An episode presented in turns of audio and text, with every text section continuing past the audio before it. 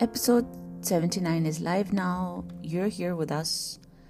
So, welcome to another episode of the Advocates Podcast. And tonight, we're here to talk about what selective mutism is, how it affects children, how is this condition diagnosed, and how we can manage. So, um, selective mutism is a condition in which a child is unable to speak in certain situations, despite being fully capable of speech in others. According to DSM 5, selective mutism is often accompanied by social anxiety disorder, separation anxiety disorder, phobias, and situational oppositional behaviors are also common. For example, a child may be unable to speak at school but can communicate without difficulty at home. It's called selective mutism because the child is only mute in certain situations. And it's a rare childhood condition. Imagine being a child entering a classroom full of children, feeling the urge to speak, but unable to utter a single word.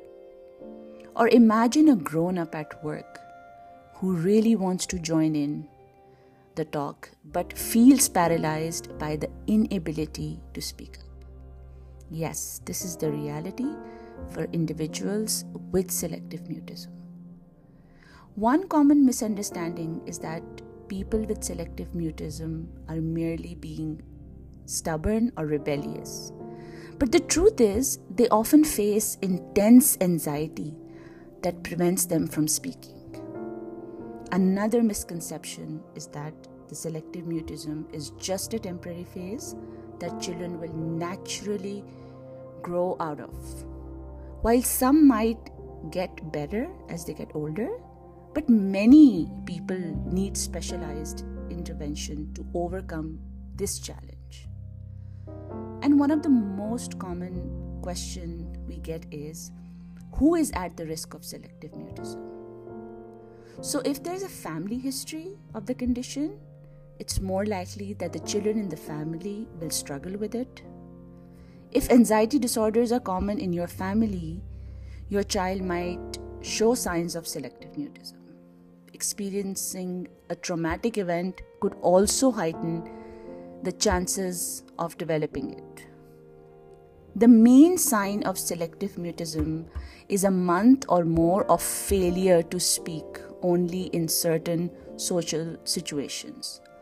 The problem is not due to another communication disorder, such as autism, and it is not due to not knowing the spoken language.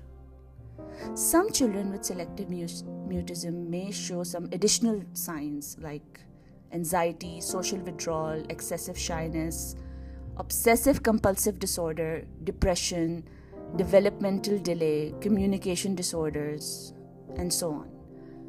Another most important question is how is this condition diagnosed? So, selective mutism is typically diagnosed by mental health professionals, such as psychologists or psychiatrists, through a comprehensive assessment process. A speech language pathologist and a psychologist may work together to diagnose and treat the condition. Diagnosis involves a thorough evaluation of the individual's symptoms, behavior, and developmental history. And how is the selective mutism managed? So it's important to remain patient with your child. Remember, your child is not choosing to not speak. He or she is just too anxious to be able to. For the best outcome, Stay closely involved with your child's therapy. You may be able to find ways to structure situations outside the home that can increase your child's communication. Work closely with your child's teachers and school. As we conclude our discussion on selective mutism, let's remember the importance of empathy, understanding, and patience in supporting children with this complex condition. By shedding light on selective mutism and creating a supportive environment, we can empower children to find their voices and thrive in social and academic settings.